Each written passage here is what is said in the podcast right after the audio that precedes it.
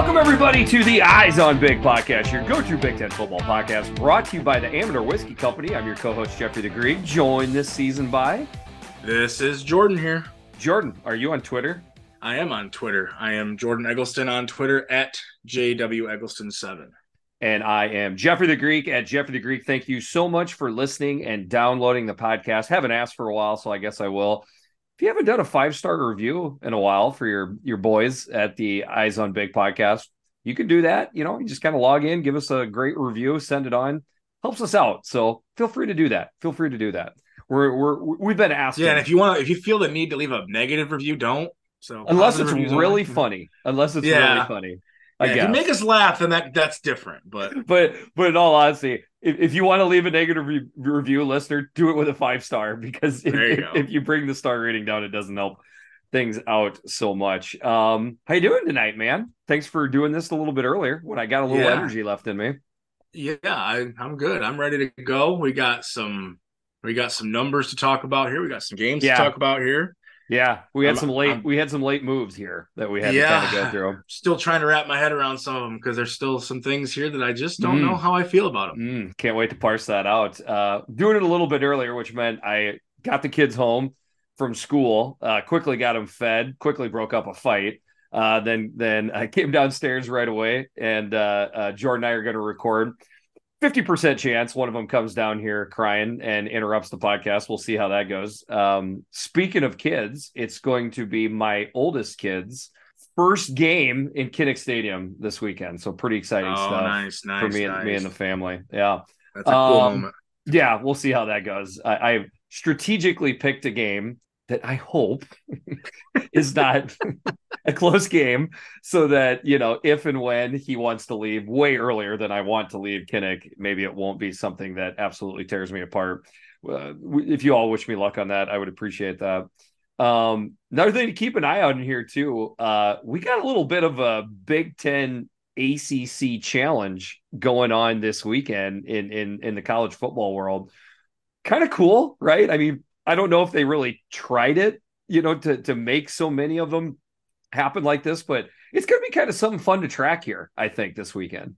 Yeah, and if you follow anything on Twitter, apparently you are a complete idiot for thinking it's absolutely possible that the Big Ten could win this quote unquote ACC Oh. Big Ten challenge. It's Okay, it's completely a blasphemous to even consider the idea. so you picked up on that on Oh, some of the fans just and and um uh, by the way the big ten's already up one to nothing all right? Purdue already beat virginia tech so we got a one game lead coming into this weekend which you know i knew about but somebody pointed out which i thought was pretty good. I'm not saying the big ten goes four and two.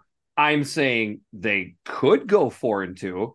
And thinking that that's the case i don't think makes me a crazy person. My whole thing was it could be as big of a slide of five to one to one and five either direction but there were certainly some puffy chesty people on twitter that thought i was crazy for thinking that. There always is the keyboard warriors unite. yes yes. Uh, but we'll see how i actually predict these as we go in uh, because they're some of them are a little tight some are a little tight. All right um, let's get into it. We got 13 big 10 games this weekend. A baker's dozen one on friday 12 on saturday. All of these times are central uh, some of these games jordan and i made the commitment that we're going to go a little bit quicker through them uh, a little gift to you, the listener, probably. Um, hopefully, some of you don't feel shorted, and let's also see if we actually pull it off. We say that every week, and then we then we flap our gums. So I was just gonna say we're, Yeah. we're going to attempt to. I mean, we start to get word vomit when we start talking about these things, and it just happens. So all right, all right. Well, let's see what we got. Okay, one game this Friday, September fifteenth. The zero and two Virginia Cavaliers at the two and zero Maryland Terrapins. This is a six o'clock p.m. game on FS1. Line Terps by 14 and a hook over under 48. Vegas is saying something like 31 to 17 Terps. This is our first big ACC matchup. What do you got here, Jordan? These two teams have played quite a bit over the Yeah. years. Maryland Four. leads the all-time series 44 32 and 2. Okay. Uh, their last matchup was in 2013, so a full decade ago, and the Terps Wow. eked out a one-point win, 27-26. Yeah. So good. Nice. That was a Big 10 game 10 Right, years right. ago. Right, So- exactly.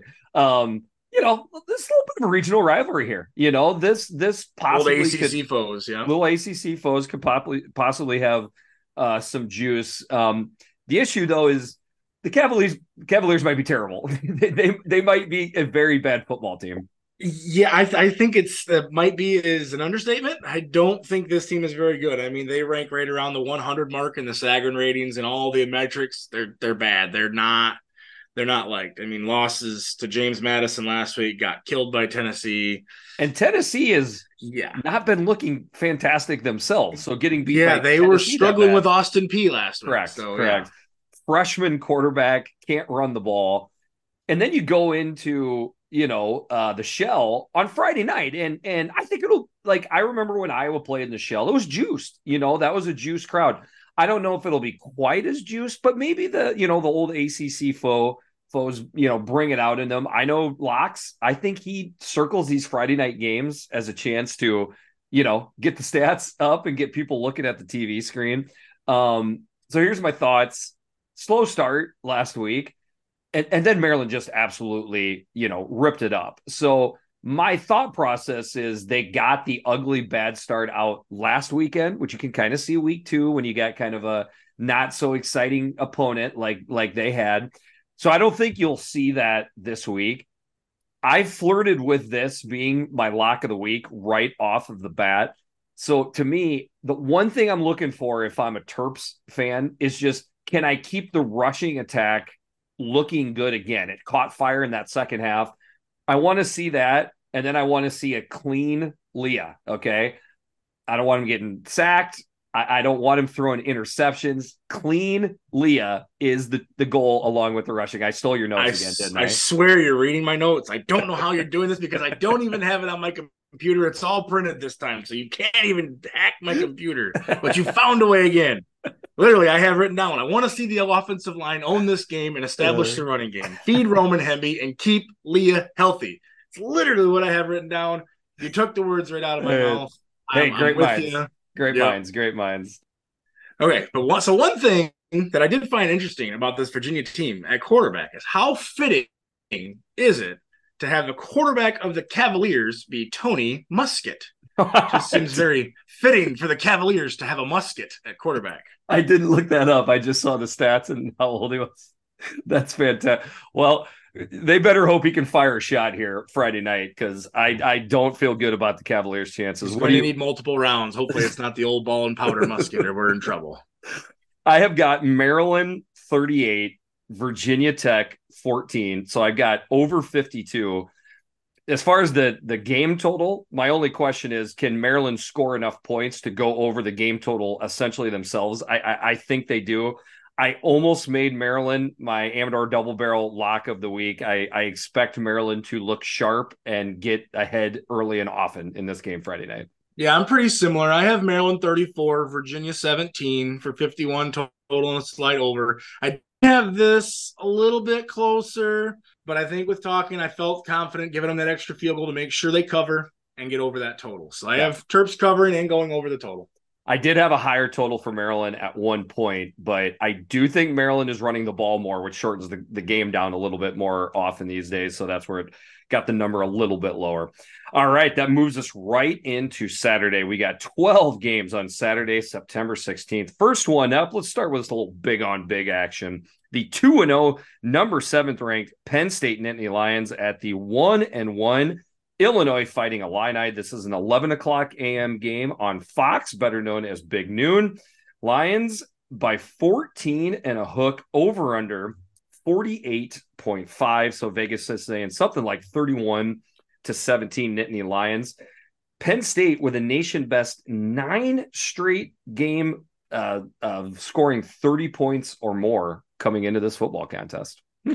I did not know that. Well, that for you? that that makes me feel a little better about my scores that I have Mhm, written down mhm, here. yep. So, so this rivalry, Penn State leads all time twenty to six. Do you remember the last time these two teams played? Do you remember what game it was? I believe it was the seven seven tuplet overtime game or whatever. Nine it was. overtimes it was- in 2021, Nine. where for the Illini I got the 20 to 18 win in nine overtime.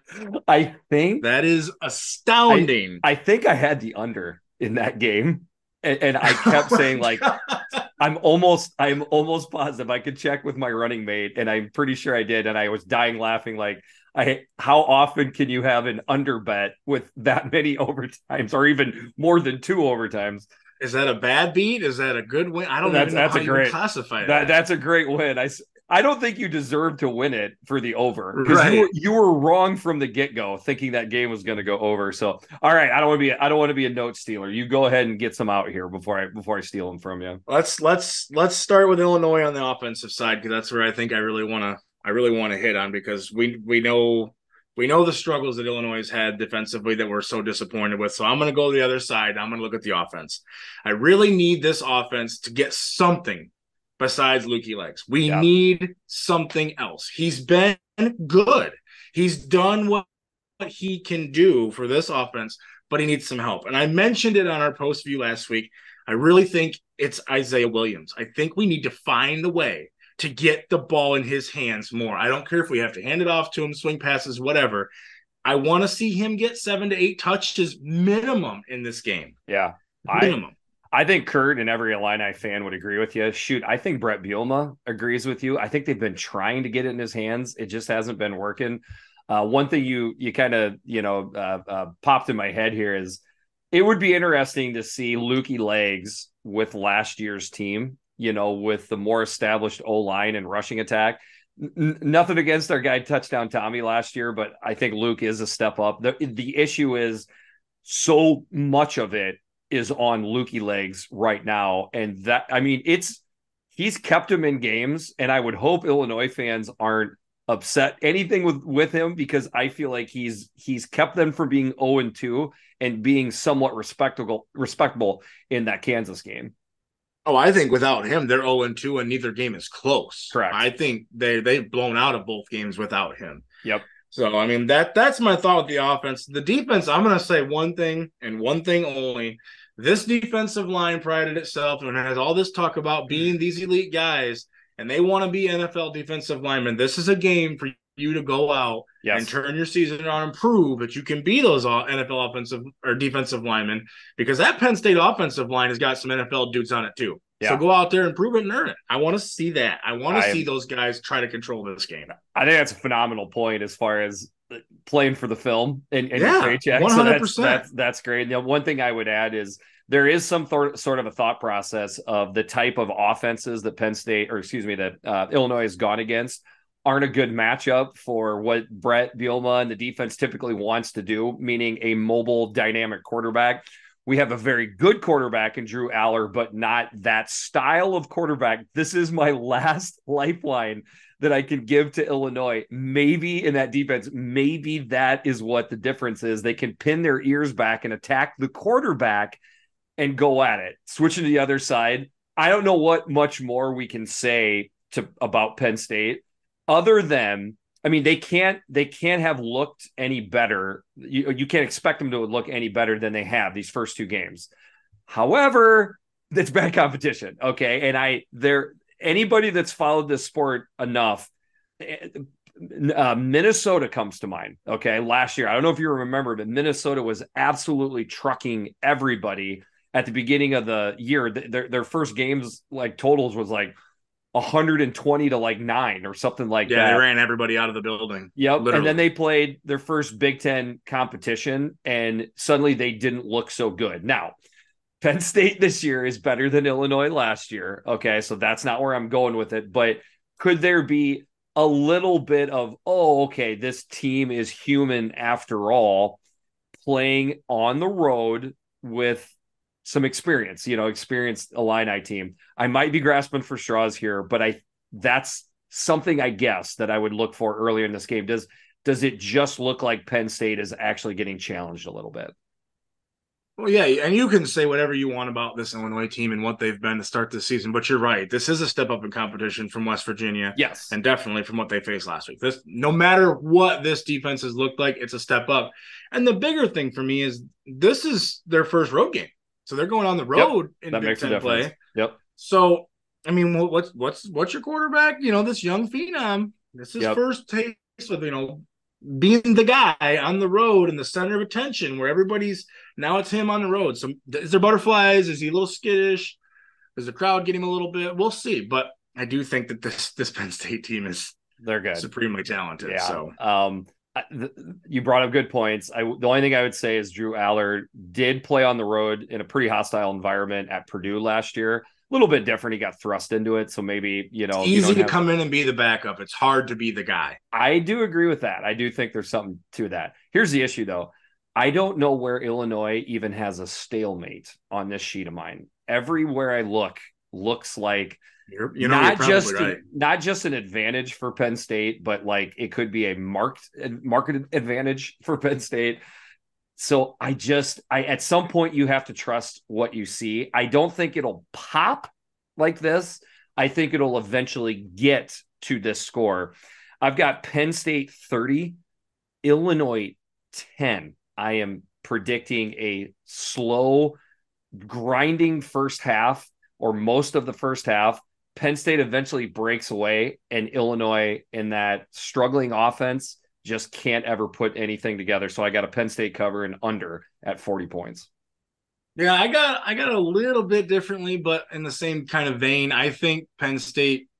I have Penn State 35, but I have Illinois getting to 20. I Ooh. do see some kind of something. I mean, Beadle's got to get something going in this offense. So okay. I feel like there's going to be some trickery. There's going to be something in this offense to try to hit a few explosive plays. Maybe they're even early in the game and Illinois has a little lead, but they just can't sustain it. So I have 35 20 for the Illini. That's 55. So I'm comfortably over, and Illinois or uh, Penn State barely covers that, that wow. line. We're quite a bit different on that. Yeah. I I don't see 20 points for Illinois, but we will see. I just right. think that they've got to do something and they know they've got to do something. So you're going to see all the tricks coming out of the bag in this game. Go. Fair enough. All right. Sticking in the uh, early time slot, the 2 0 Louisville Cardinals versus the 1 and 1 Indiana Hoosiers. I say versus because this game is at Lucas Oil Stadium. 11 o'clock a.m. game on BTN line cards by 10, over under 50.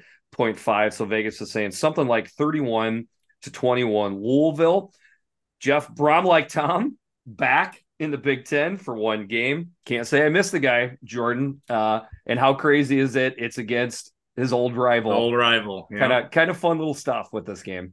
Yeah, that you know, that's a always a nice little twist when a former coach comes back, but then it's a former rival coach comes yeah. back. And it wasn't yeah. like four or five years ago. Nope. Literally last year they saw this. So uh, the Hoosiers do own the series lead in this two nothing okay. against the Cardinals. So they've All only right. played. This will only be the third time.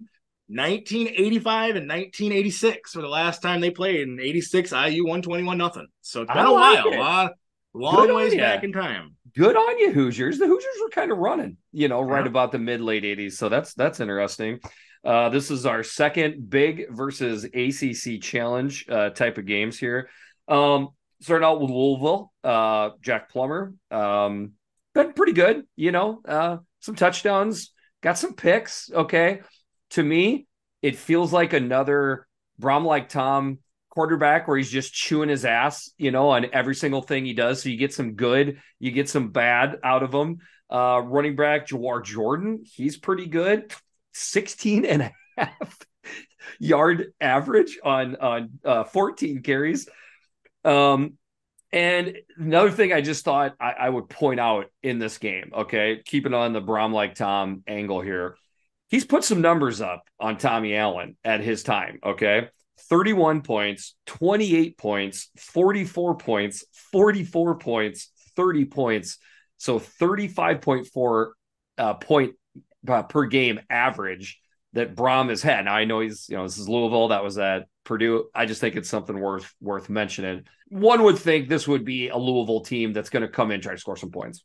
Yeah, I, am the the biggest thing that I saw with this Louisville offense is they got they got some pass catchers. They have seven different guys who pass catchers who are averaging over ten yards per catch right now. Yeah, so that's a anybody, all of us Big Ten fans know Brohm like Tom. I mean, he finds a way to scheme open offense. He just that he does. He he's a he's a mad scientist when it comes to that stuff. So really trying to control this passing game. You know, Jack Plummer has the familiarity coming into Louisville being from Purdue when Brohm was there. So they that was why that whole transfer happened when he yep. came into Louisville. But yep. I, I think this is without a doubt in my mind the best defense that this Louisville team has seen this year. Absolutely. And and I think it might be the best Indiana defense that Brohm like Tom has seen in his time, I, excluding maybe the COVID year, maybe you know that they didn't play, but they didn't play the COVID year. That's that's oh, why. Oh, they didn't play that yes. year, right? So yes. yeah, I think this. Yeah, yep. so I think Tommy A is going to take this personally. I agree. And I think you could see this defense really play with their like we talked about them. What do you do against Ohio State? You blitz, blitz, but I think you might even see another level of that in this game. And I, I Hey, you're you're stealing notes too. So good job on yes, you right there. That yes. was that was probably more. more always obvious. been my goal is to get you at least once. Oh yeah, you'll give me a couple more times. Like I said, I predicted off the podcast we're gonna have a lot of similarities here. Um, here's what I'd say is uh we finally get to learn who Indiana is this week. First week you go against college football Absolutely. playoff. Second week you go against college football poverty, right? So now we got somebody in the middle so we can see what Indiana looks like. I have faith already with the Indiana defense. It's the Indiana offense that I'm going to be excited to see. Is it going to be Jaylin Lucas, Josh Henderson? Like, can they run the ball? And if they do, how does it look like? I think it'll be mostly Tayven Jackson. Maybe Sorsby plays a little bit.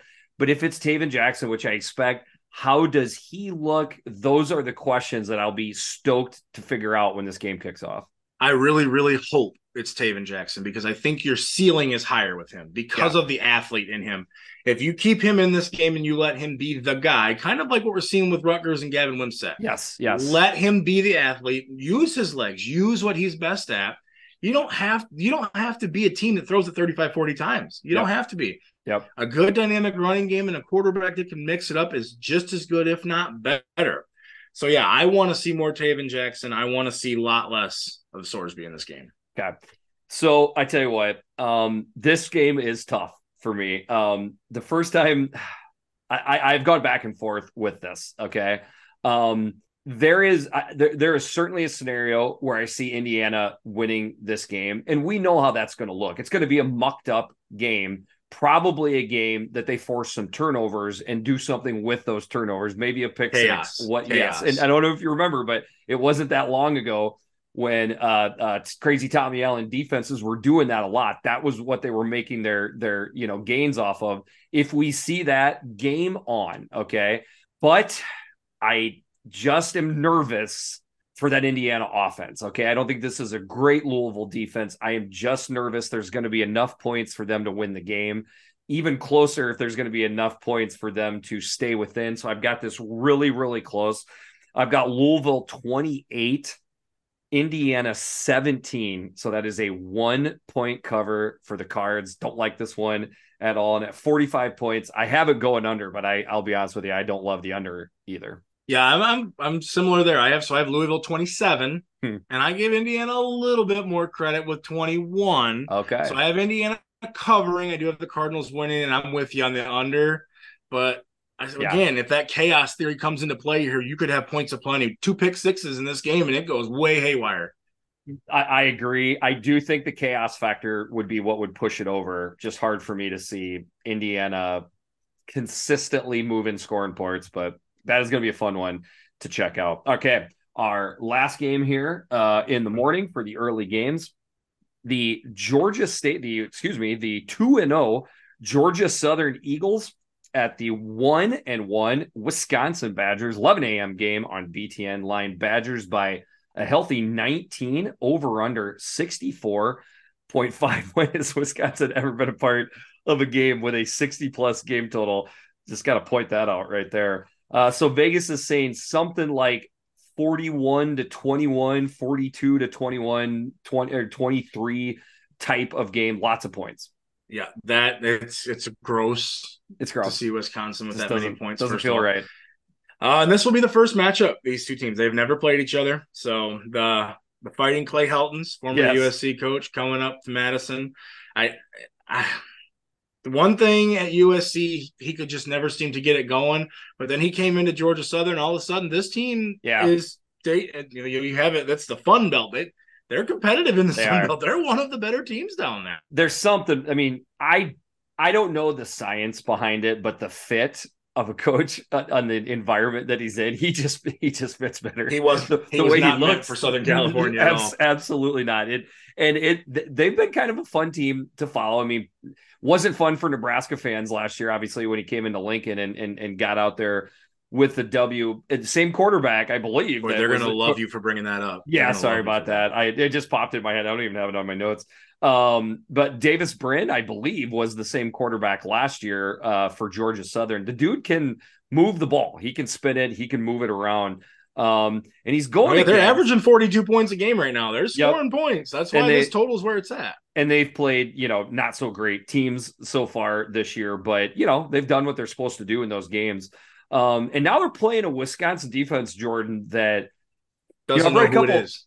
Okay there you you you usurped me there. It it does not know what it is right now. I've read a couple articles you know i've listened to a couple badger podcasts. The the underlying theme is what are we on defense? Okay and and if i can actually build on that real quick they're not forcing turnovers. They haven't had a they haven't forced a turnover yet this year um, last time they haven't forced a turnover for the first two games since 2012 i believe is what the stat is. Wow. And here's what I think about that there's two ways you force turnovers. Number one, is if you just have immense talent okay that's that's one way to just you know have the advantage to force turnovers the other way of doing it is having good players that are comfortable with the system so that you have a corner and a linebacker jumping it because they he trusts his his teammates behind him to cover up for him in case he misses i don't think we have that with wisconsin right now we have eh talent, not bad, just not great,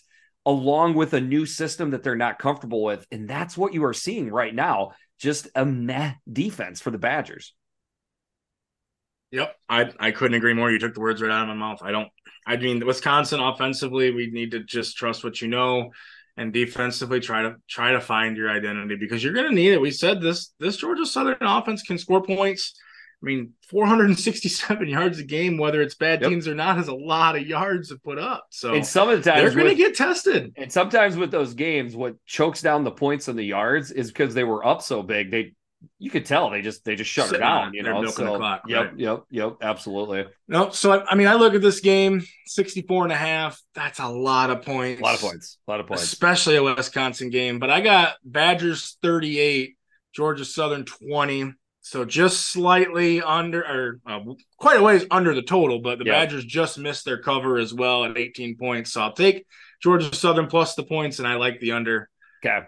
All right. Um, do like the under in this. Reason why, or at least one of the reasons why, is I, I got to think they're going to try to get back to rushing the ball when you, you have, have, to, it's your best pieces. It, when you have Braylon Allen and Chez Mellusi, you have got to get them more than seven carries, nine. That I think that's what Braylon Allen had. So you know they are going to try to rectify that. Now they're still going to try to throw the ball.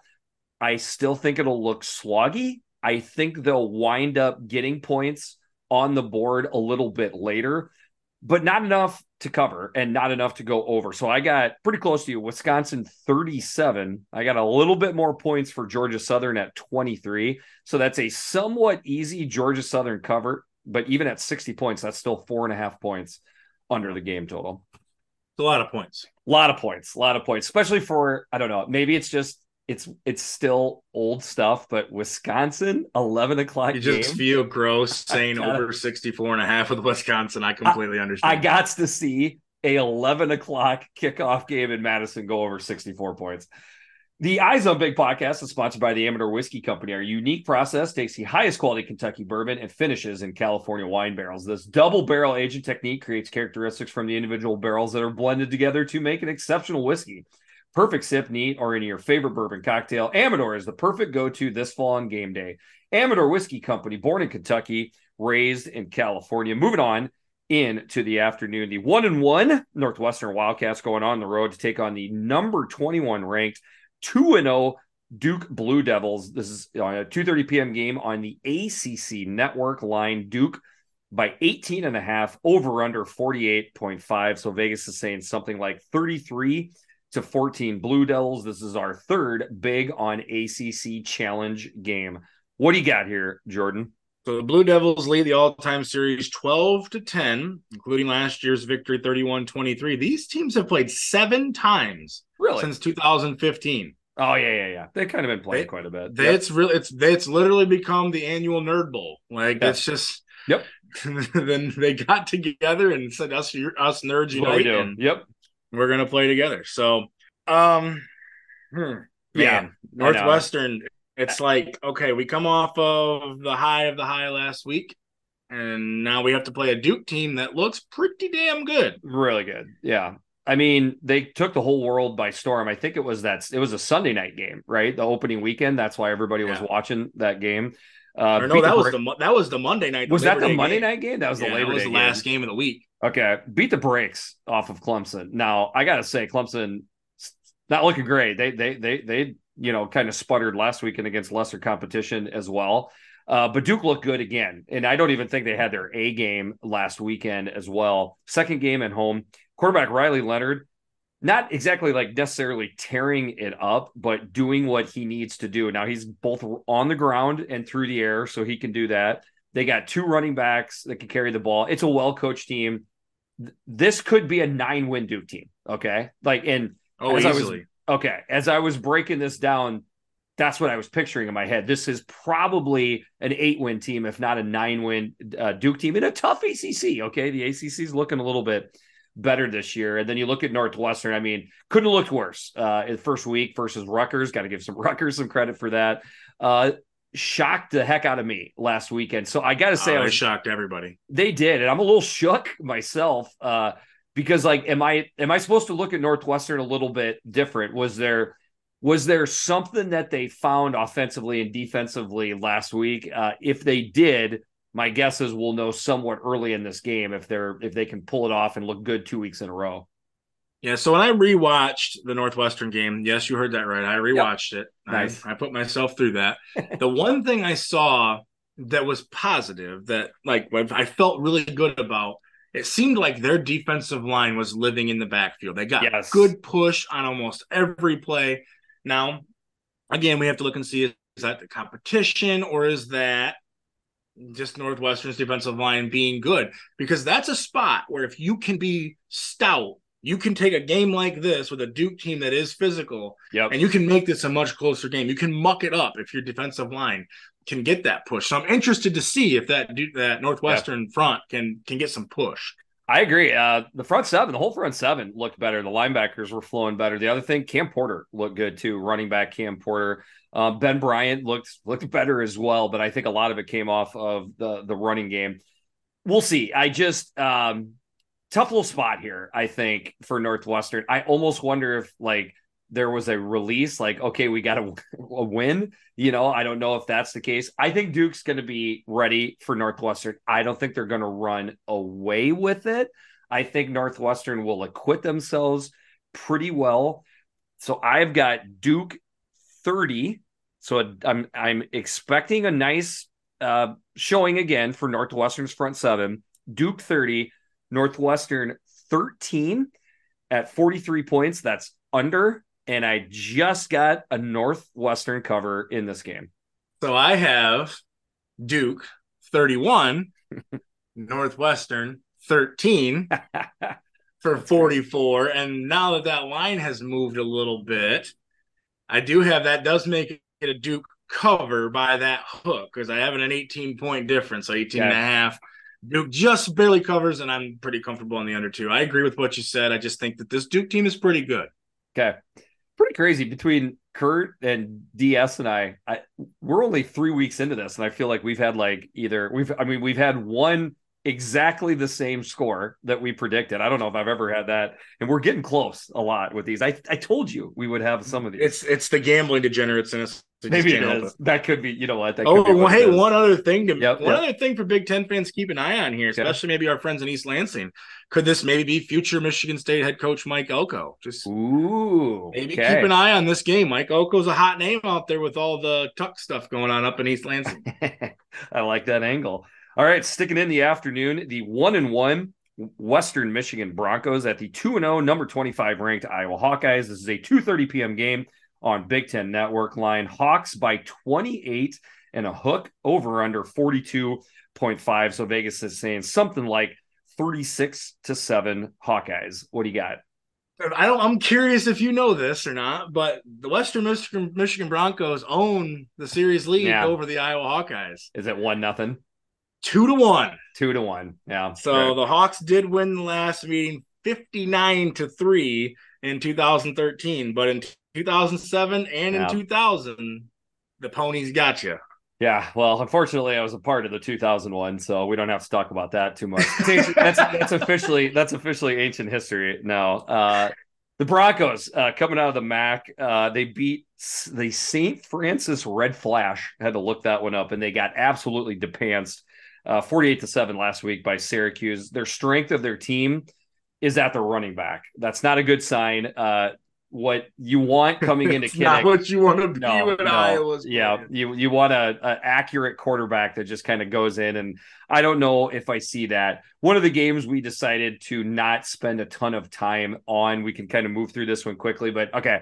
I am the the noise you're going to be hearing in a little bit is by is the laughter from our listeners, maybe even laughter from you, Jordan. But here I go. I think Iowa is actually a, a passing team right now and moving into the year. Okay. I saw something collective gasp among yep. the universe there. Or maybe it was just a gasp more than anything. So lean into that. That is what I'm asking for here is is lean into it and just let Cade and the receivers and the tight ends get on the same page. They were oh so close a couple times last week versus Iowa State. I would like to see, and Cade has finally practiced all week long. He said this week, along with other things he said. oh, God. Yeah, we don't need to go there. no, we've got enough t- coming stuff. We don't need to add that. Um, it, he, it's his first week practicing fully with the team before the game. That's crazy. I know fans don't think that's anything. It's something oh, it's to work. For it's a, it's a huge deal. So, along with the two game time experiences, so that is what I'm looking for can Iowa just like actually go out, do what they do on defense? I got no doubts on the defense. By the way, we get cornerback Corey Harris back this week. That's cool. Throw the ball. Now that I say that out loud, Kirk Ferentz will probably say, no, we aren't going to win games this year unless we get the rushing attack, you know, going. So he'll probably do exactly the reverse and do whatever he can to get the rushing attack going, which I'll be fine with as well. I just think maybe you can actually start out throwing the ball and then work in the rushing attack. Anyways, craziness. I know, but there I go. Yeah, I mean that's that's a theory, but again, that kind of makes me feel all yucky and icky, like the Wisconsin 64 points. Okay. I I was okay. a passing offense, kind of makes me feel gross, but okay. maybe that's what you need. Maybe that's the change. We've seen Cade throw the ball around. We know he can do it. So there's no doubt in it there. And if the offensive line is struggling to run the ball still, maybe that's a way to mitigate it. We'll see. Yep. One thing I will say, Western Michigan, they like to play super, super fast. And one thing that happens with fast teams when they're not very good and they play good defenses, they make a lot of mistakes and they force turnovers. And maybe people aren't aware, but the Iowa defense has a tendency to force few turnovers. Yeah, in, in, the recent history. And, so and that kind this, of plays into what I have here. Yeah, and and if this does go over, because uh, I don't like the under in this one as much as as uh, uh, a, a lot of people do. You know, Iowa under lock. I get it if it does go over, it's either a pick six or a pick give the offense a short side of the field, which is probably something I could see. But I do have to see this point explosion and a cover to actually predict it. So I've got Iowa 35, Western Michigan 10. So that is a Western Michigan cover. And at 45 points, I actually, I, yep, I have that going over. So I have Iowa 34, Western Michigan 3. I just don't see this Western offense doing a whole lot against that Iowa defense. So total 37. That's comfortably under, and I have the Hawks covering.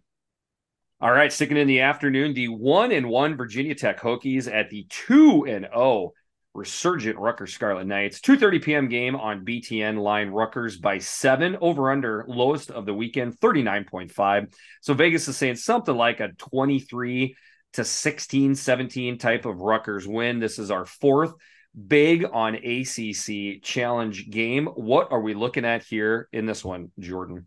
So the Hokies own the all-time series lead 12 to 3, and that is including the last 12 in a row. Wow. The last time Rutgers won this game was 1992. So Jordan, yeah, that's a good one. Good one. that's there. There's Yeah. some And obviously- on the line. obviously baked into that cake is how dominant Vatek was. For, Oh, yeah, you know, back in the years and years days, under yeah. Beamer. So wow, isn't it crazy? It almost seems like it's forever ago. You know that the Beamer ball it was just wrecking souls. Um, Those the teams are definitely long gone. long gone, long gone. Hokies are one and one. Their win against Old Dominion, their loss versus Purdue. It was a quote unquote close loss, but Purdue should have beat them by more, would have beat them by more if there wasn't some motherly nature uh, interference there. Quarterback Grant Wells is he's okay. You know, um, he makes Eh. yeah, he makes some mistakes. Fifty three percent completion percentage, five touchdowns, but two picks. Virginia Tech can't run the ball at all, and now they're coming in to take on a Rutgers defense. Folks, check it out. This is a good Rutgers defense. One hundred percent. I mean, and I think it's going to look even better in this game because, like you said, last week against Purdue, that they could not run the ball at all. I mean, Malachi Thomas six carries for eighteen yards was the that was it. Yeah. That was their entire rushing attack. I don't see them running the ball at all in this Rutgers defense, not even in the least bit. So it all falls on Grant Wells. And then, like you said, he's okay. But do I think Grant Wells is going to go out and beat a good defense? Eh, I don't know if I like that so much. No. I don't either. I So, think he's I mean- gonna. I, I think he's gonna make some mistakes. Um, and dude, I don't. I I watched that Rutgers Temple game.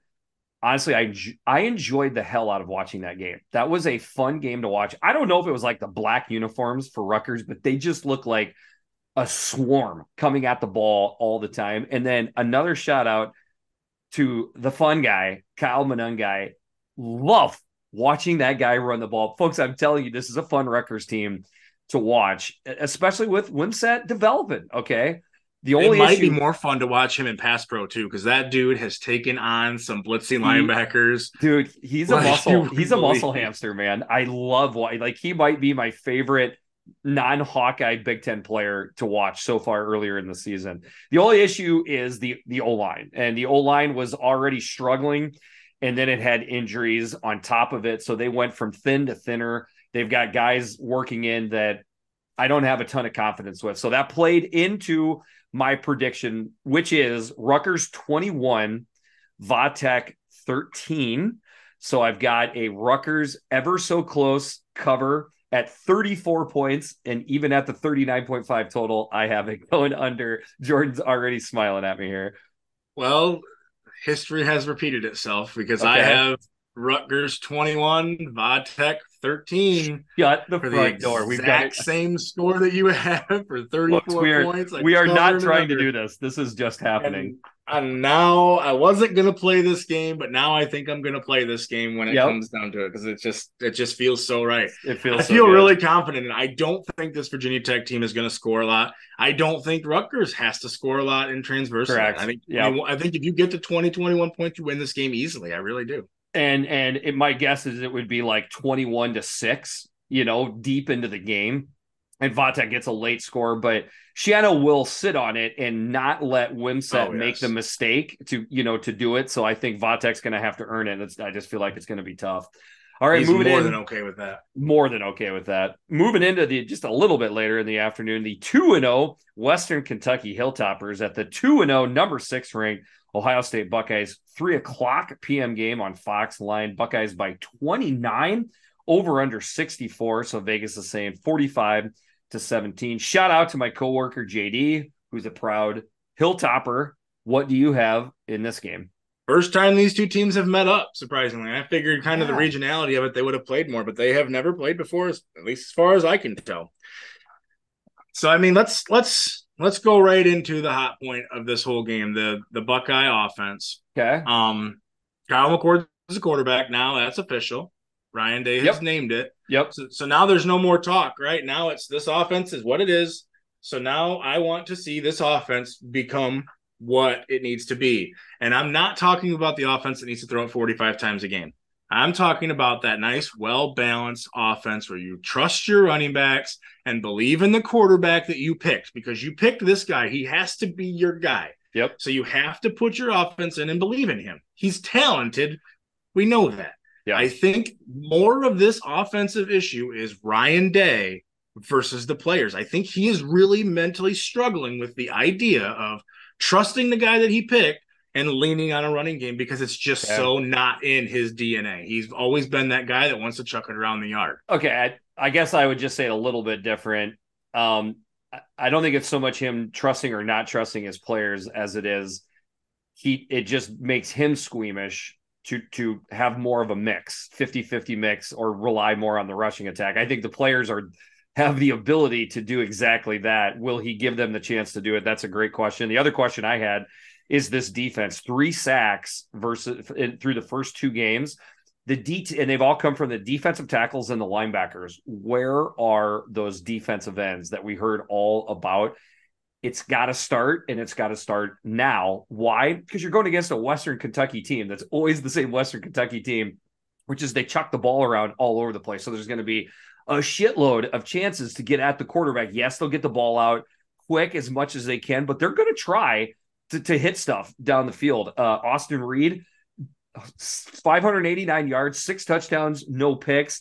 Malachi Corley, if you want a receiver, Uh, parents name your kid Malachi. Apparently, that is one of the Apparently best. That's the name. Yeah, that's right? the name. So they're gonna they're gonna try to get some right, and this could be backdoor cover stuff. You know, like they're gonna keep trying to throw the ball, get at the quarterback. Ohio State. I think they will for the most part, I think the offense will look a little bit better for the most part. I just don't think I see enough here to pull away to get past that 29 points. So I got Ohio State 42, Western Kentucky 24 with a garbage, garbage time touchdown to get the cover. And at 66 points, I have it just going over. So I yeah, um, the, the, other thing I'll say about the defense is the number one thing that struggled for Ohio State defensively last year. Their corners just gave up all kinds of big plays. So we'll be interested with a team that wants to throw it a yep. lot. We'll see if those cor- those corners have looked much better. That there you haven't seen the leakiness that we saw. This will be a good test. And the other thing I worry about, about a little bit that game next week is a monster of a game little look for them. Little look Are they looking ahead yep. a little bit too much. In this game, early on, Western Kentucky gets a little bit on them. They right the ship, come back. So with that, I have Ohio State 45, Western Kentucky 20. I could see 14 of those 20 being very early in the game, and then the defense kind of locks back in, gets back in a group, and puts it away. So with that, I had a total 65. So that's barely over, but not Oof. quite covering. All right. The next game up a little bit later in the afternoon, 4 o'clock p.m. on Peacock. 2 and 0. Number eight, Washington Huskies at the 2 0 Michigan State Spartans. Line Huskies by 16, over under 55.5. So Vegas is saying something like 37 to 20 Huskies. The Tuck not coming to the game and won't be anytime soon. Um, I had to look up I got to get a little help from our guy Dougie here uh, before we get into the series. So I didn't quite understand like what's going on here as far as the, the coaching and the coaching situation. So Harlan Barnett, who is the secondary, you know, D back coach, not the defensive coordinator, he is essentially the acting head coach, but that leaves an open spot. So Dantonio comes in. I thought it would just make sense to slide Dantonio into an essentially acting head coach little bit of kind of awkwardness there rolling out Dantonio as the face of the program. So they're going to let Barnett be the face of the program with Dantonio, the old the old snake oil salesman, whispering into his ear and helping him out a little bit. Um, and listen, we are all guilty of seeing things through rose-colored glasses. In this case, green-colored glasses for Dougie. He swears, and I don't think it's conspiracy theory stuff that getting Tucker out of there is actually having a breath of fresh air feeling on Michigan State. So, hmm. if that's the case, we what will we see on Saturday evening night to to to either prove or disprove that? So the one thing that I'll say about that that doesn't smell right to me is Michigan's this Michigan State team is built lar- largely on a transfer portal. So these players transferred in to play for Mel Tucker, the idea of him being gone and them all of a sudden feeling a little bit better doesn't smell right to me. Got so it. I'm not plugged into it at all. I trust Dougie way more with that kind of stuff, but doesn't quite pass the smell test, Okay. if you ask me. Okay. All right. So let's look the series. The series all time here, though. Washington does have a three-one lead, including last year's win, 39-28. Okay. 39 28. Okay.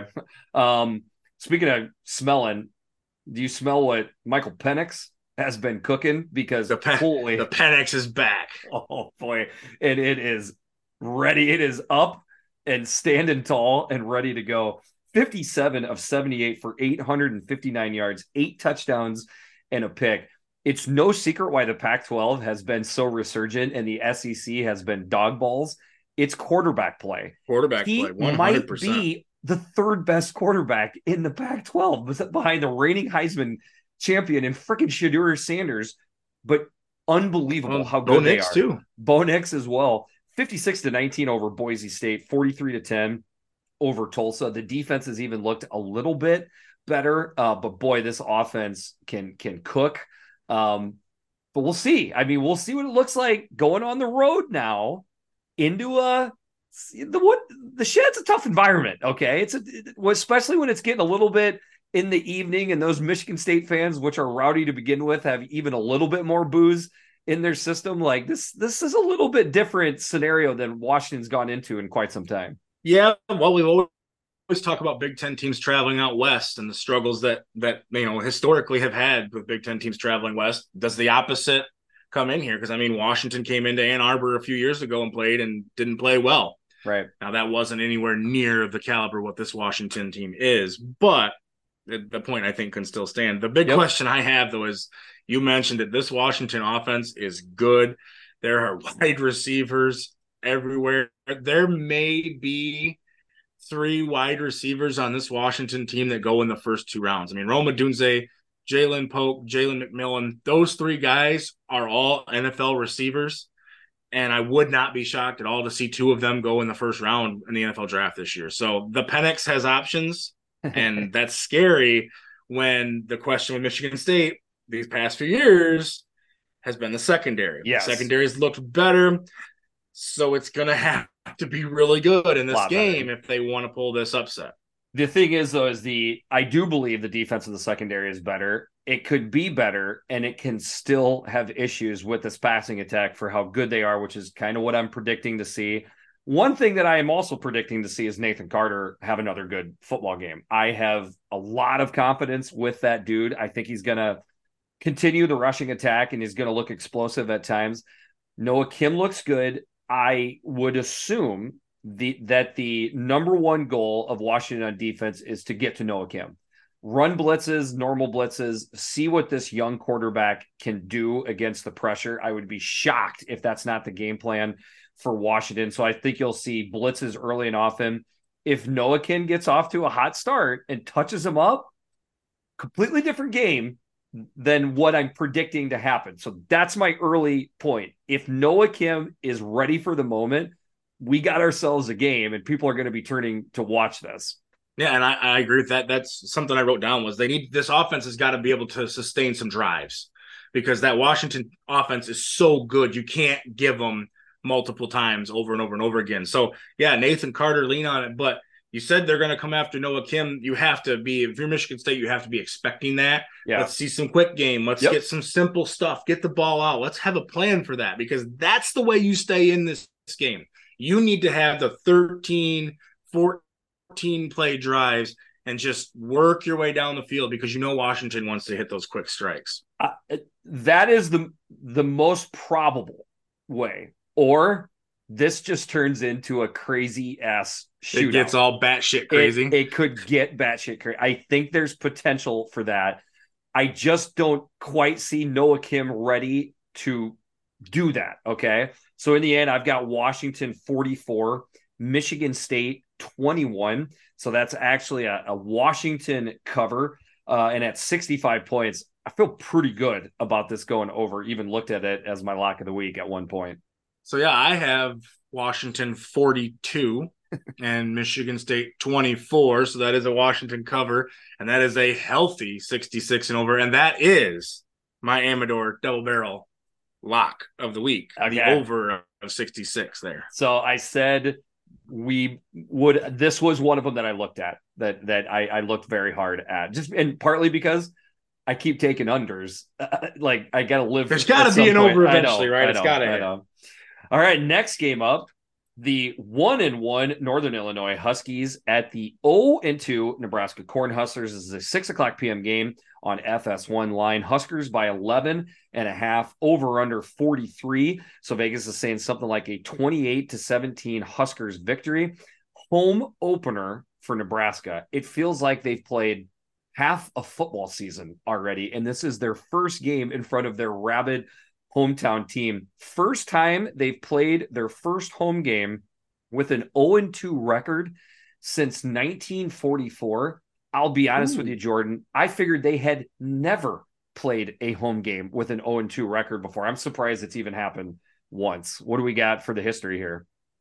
Yeah, so the Huskers lead this series all time three and one. Uh, 2019 was the last time they played, and where the Huskers won 44 to eight. So all right, Huskies out of the MAC uh, beat Boston College. Okay, 27 to 24. That's a that's an ACC Power Five team turned around and lost to the SIU Salukis, little doggo on doggo crime right there, 17 to 14. Our guy, Dougie's guy, Rocky Lombardi, back. Like, he just can't get enough of the Big Ten. He's, he always... he's still playing football. He's just out there haunting my nightmares from the COVID season. just tossing it up for anybody. Could be his own team, could be the other team could be somebody in the oh, stands. Good old sunshine out he there. just love he just loves to toss it down the field. 462 yards, one touchdown, three picks. Uh, that's our guy. Um, Jeff Sims, okay. Other big thing here. He went out of that Colorado game with a high ankle sprain. We don't know what's going on here. it's Chubba time, baby. Come on. So is that is that a guess or is that you just having a little fun? That's right just now? me hoping because I want to have I want to talk about a guy who's named Chubba. I mean, right after you go from Penix to Chubba, I yeah, mean, it just we, the like... Penix has got a Chubba. I mean, I get it. uh, the other quarterback would be Heinrich Haarberg, um, more of an athlete runner than he is a smooth passer. the The story here is is offense. Okay, we know that Nebraska, I, I am convinced that Nebraska's defense is good. I heard a certain podcast say, Hey, is Nebraska's defense as good or better than USC's defense? Which kind of made me laugh out loud for Nebraska fans. I think that's a clown take. I think this is a well coached Tony White defense. Okay.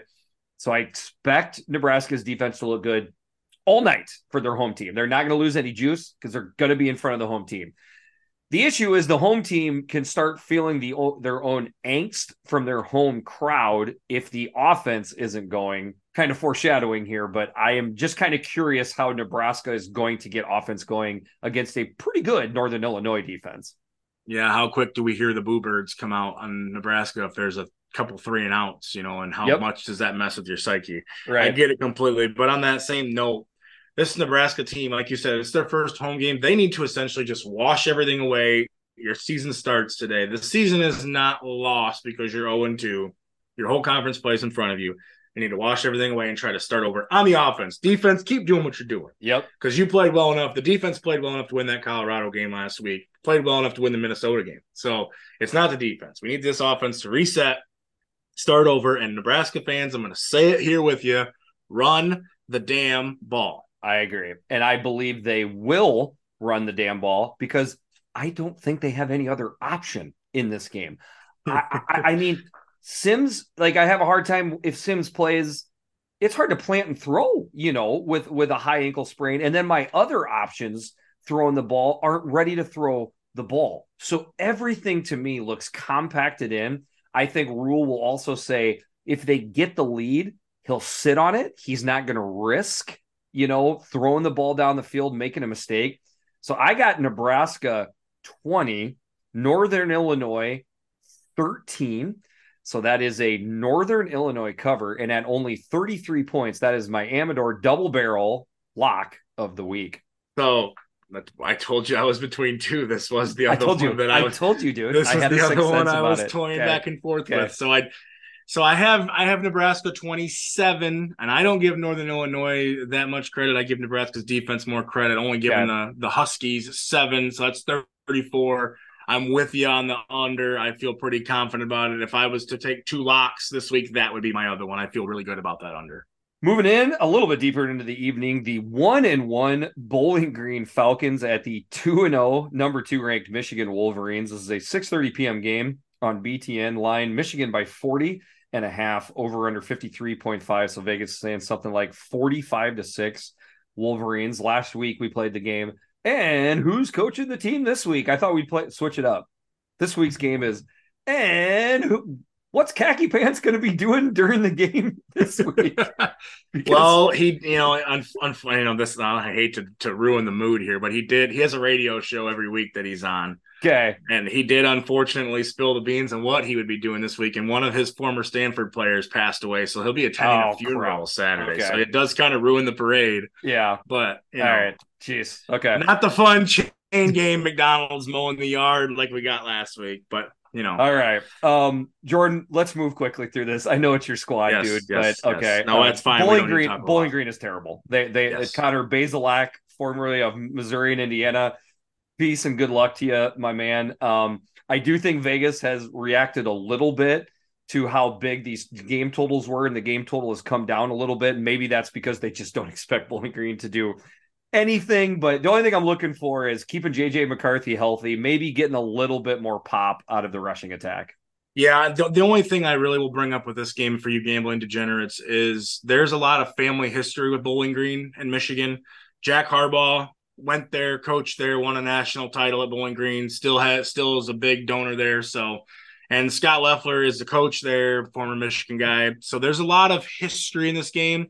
And to steal a line from my buddy here, Greek, me thinks Jim may have said that, hey, let's not embarrass these guys. yep. So I could see this getting in control, kind of like the last two, putting it on cruise control the rest of the way and getting out of this game. So I have this game 45 for Michigan, seven for Bowling Green, 52, just barely under. Uh, but I don't think the Wolverines cover that 40. That's a lot of points. That's a lot. Yep. And I'm pretty close to it. I got 42 to 6 Michigan. So that's just a uh, real close cover uh, for uh, Bowling Green. And at 51 points, I got that going just under. Or sorry, 48 points. I got that going just under. All right, next game up, the 2 0 Syracuse Orange at the 1 and 1 Purdue Boilermakers. This is a 630p and game line Syracuse by two and a half over under 57.5. Vegas is saying 31 to 28 Boilermakers. This is our fifth game in the Big versus ACC challenge. This was probably the hardest game for yes. me to to break down when I looked at it, but and it makes sense because the series is all tied up one to one. Syracuse won last year 32-29. It Boy. just it's the universe has talked. It's it's yeah. This is this game is tough to me. I think very tough. I think Syracuse is good. They've got a good offense. They don't have a great team. Purdue is a team we've seen be good in stretches, but not great yes. in stretches. There's a whole lot of yin and yang here. I don't know how I feel one way or the other. You know, Syracuse wants to play fast. Ryan Walters' defense getting better. I'm curious on your thoughts on it because I really yeah. did struggle with this game.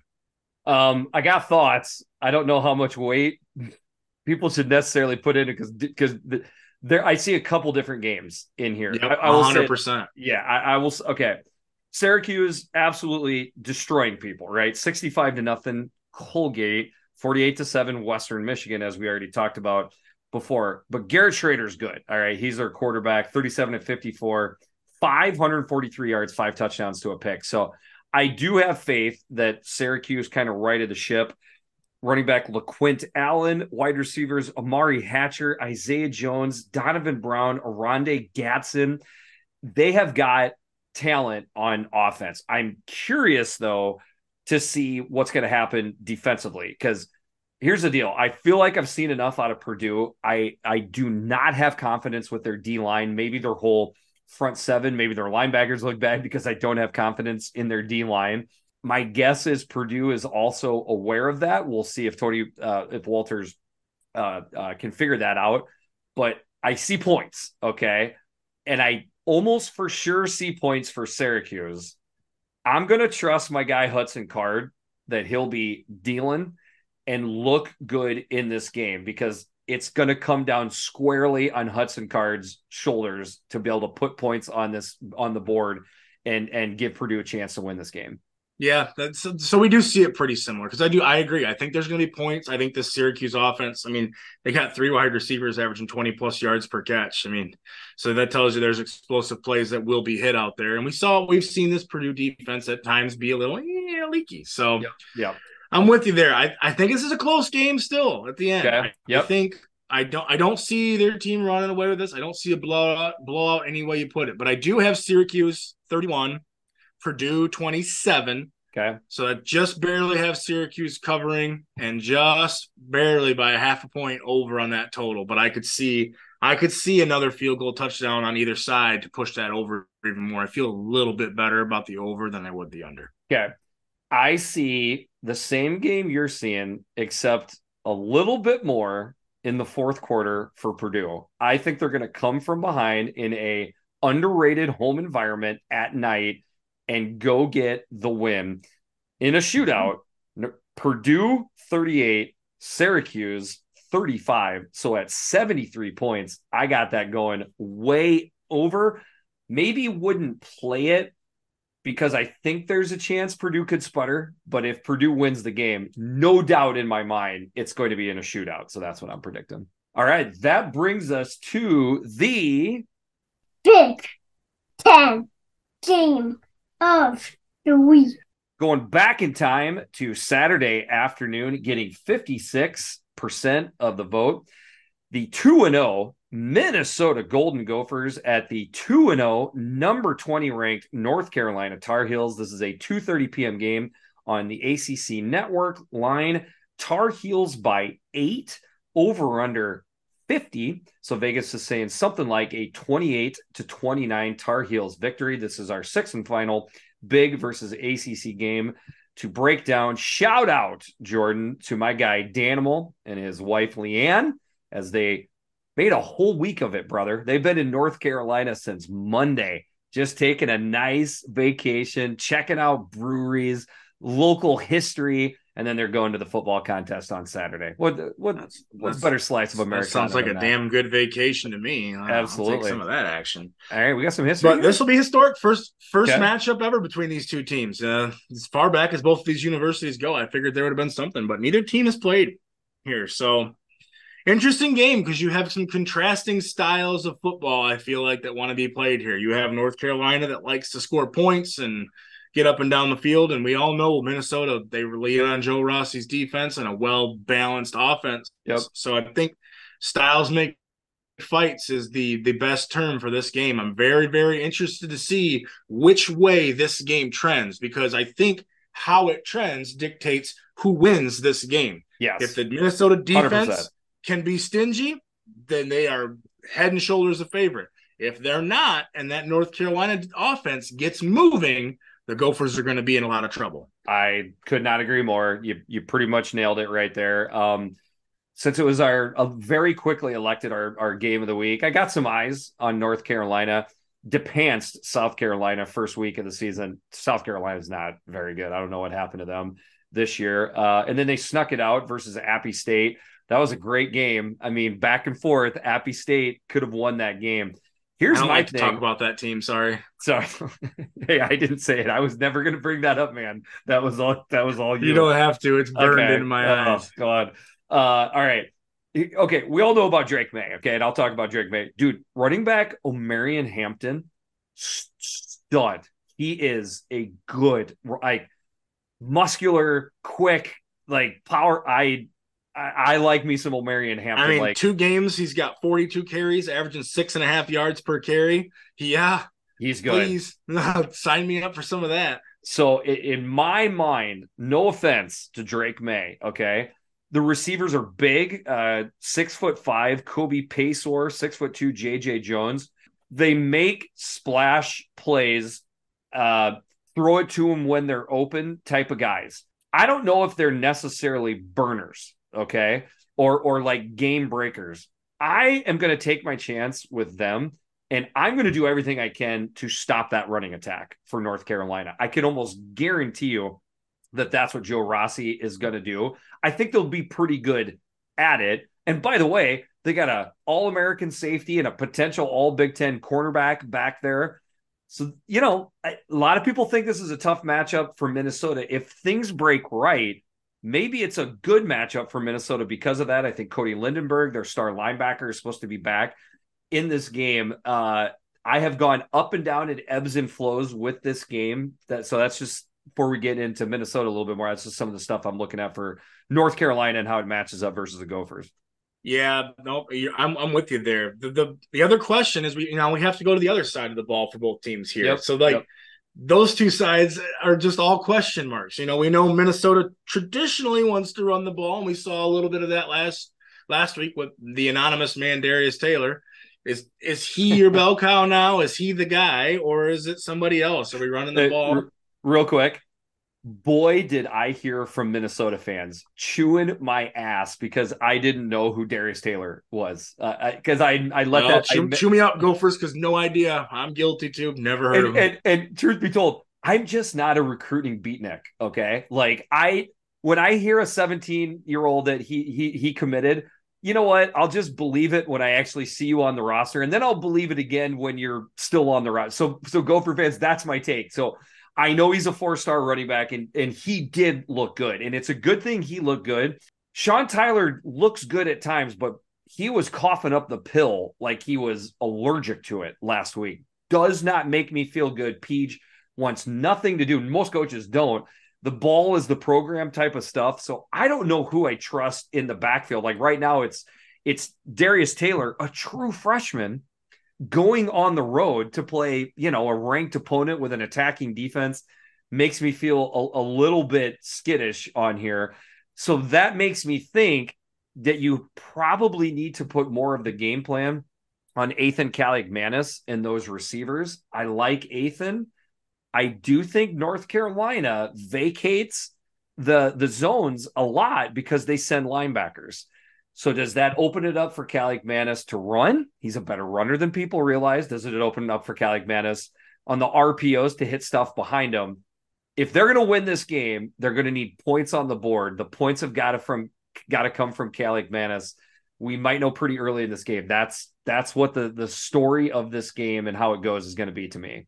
Yep, I'm with you there, and I do. I I see him making a play in this game where yes. everybody goes, okay, there he is. That's the guy. That's what we thought we had. That throw, that play, that run, whatever, some form of play. I see him making late in this game that kind of separates it a little bit for me. I may be leaning a little bit of where I'm going. Interesting. Okay. Well, you go ahead then. I have Minnesota 27. Ooh. No- North Carolina 21. Wow. Gophers going on the road, straight up, getting a win. 48s and under because Minnesota defense has got to be an under and a win, right? So if you want to give me eight points, Vegas, I'm going to take all eight of them and I'm going to laugh my way to the bank. I think the Gophers get it done straight up. This is my shock face. Now that I, I we we have been very similar all through it, but not this the game I'm seeing here. I joked before that that you know sound you hear is people falling out of their chairs laughing or whatever. That this sound you hear just now was Gopher fans jumping off any uh, bandwagon that I had on to yours because I don't see the same game here. I've got faith with Joe Rossi. Okay, I do. I think he'll keep this game close for quite some time, but in the end. I think this Minnesota offense is still too much of a work in progress. They're shuffling around the offensive line i i need to see a better pass protection versus this attacking north carolina defense. It's a better defense than what you you maybe people think that it is.